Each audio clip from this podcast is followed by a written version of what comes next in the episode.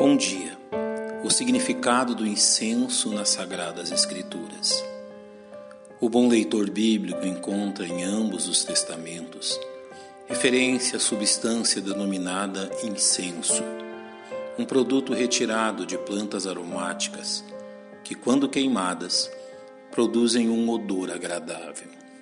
Seu uso nos serviços do tabernáculo e depois no templo assim como nas visões celestiais do apóstolo João, nos permitem contemplar seu significado dentro do contexto bíblico, o que, para nossa instrução, faremos bem em examinar. O incenso é uma resina seca e aromática que, posta no fogo, queima por um longo período, emitindo uma chama constante muito odorífica.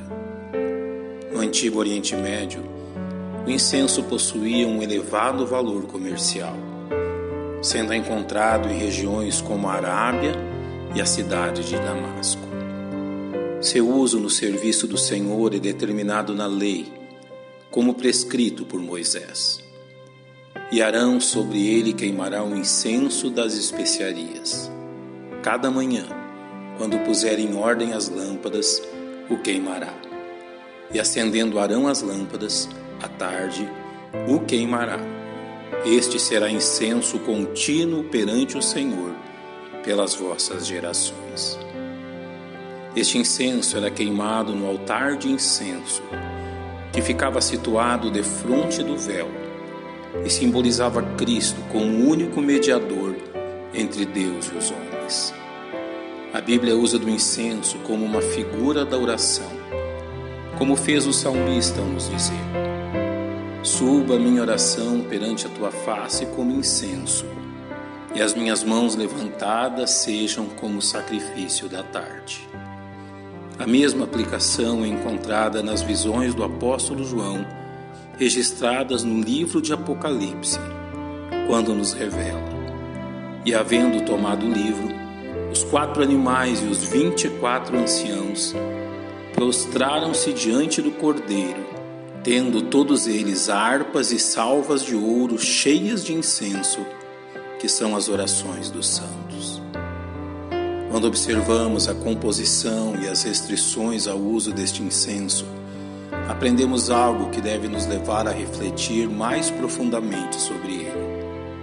Sua composição é estabelecida no livro de Êxodo, quando nos diz: Toma especiarias aromáticas, estoraque, ionisha e gálbano, estas especiarias aromáticas e o incenso puro, em igual proporção.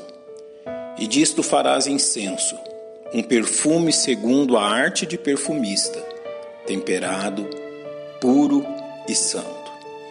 O estoraque era um unguento extraído de uma árvore. A onisha era uma substância aromática provavelmente extraída de um molusco.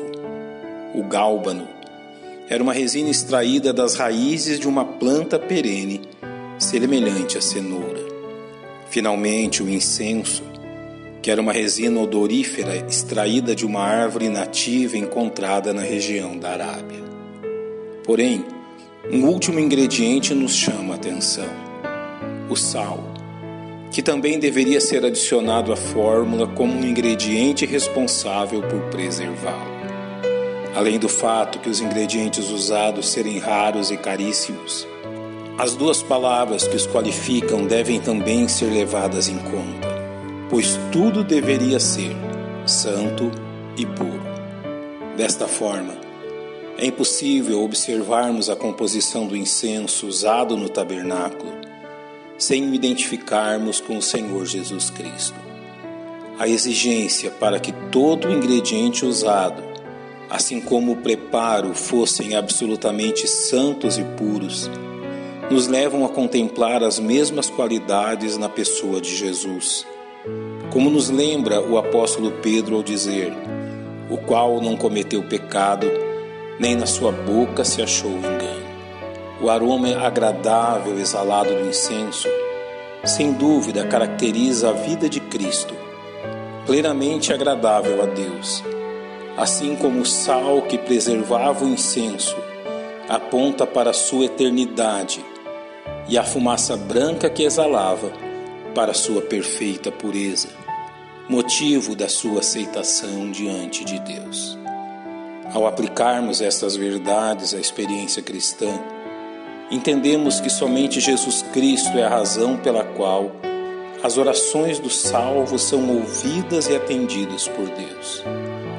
Quão maravilhoso é poder orar em nome de Jesus. Pai, nós te louvamos pelo privilégio de chegarmos diante do teu trono pelo santo nome de Cristo, pelo qual te louvamos agradecidos. Amém. Que Deus os abençoe.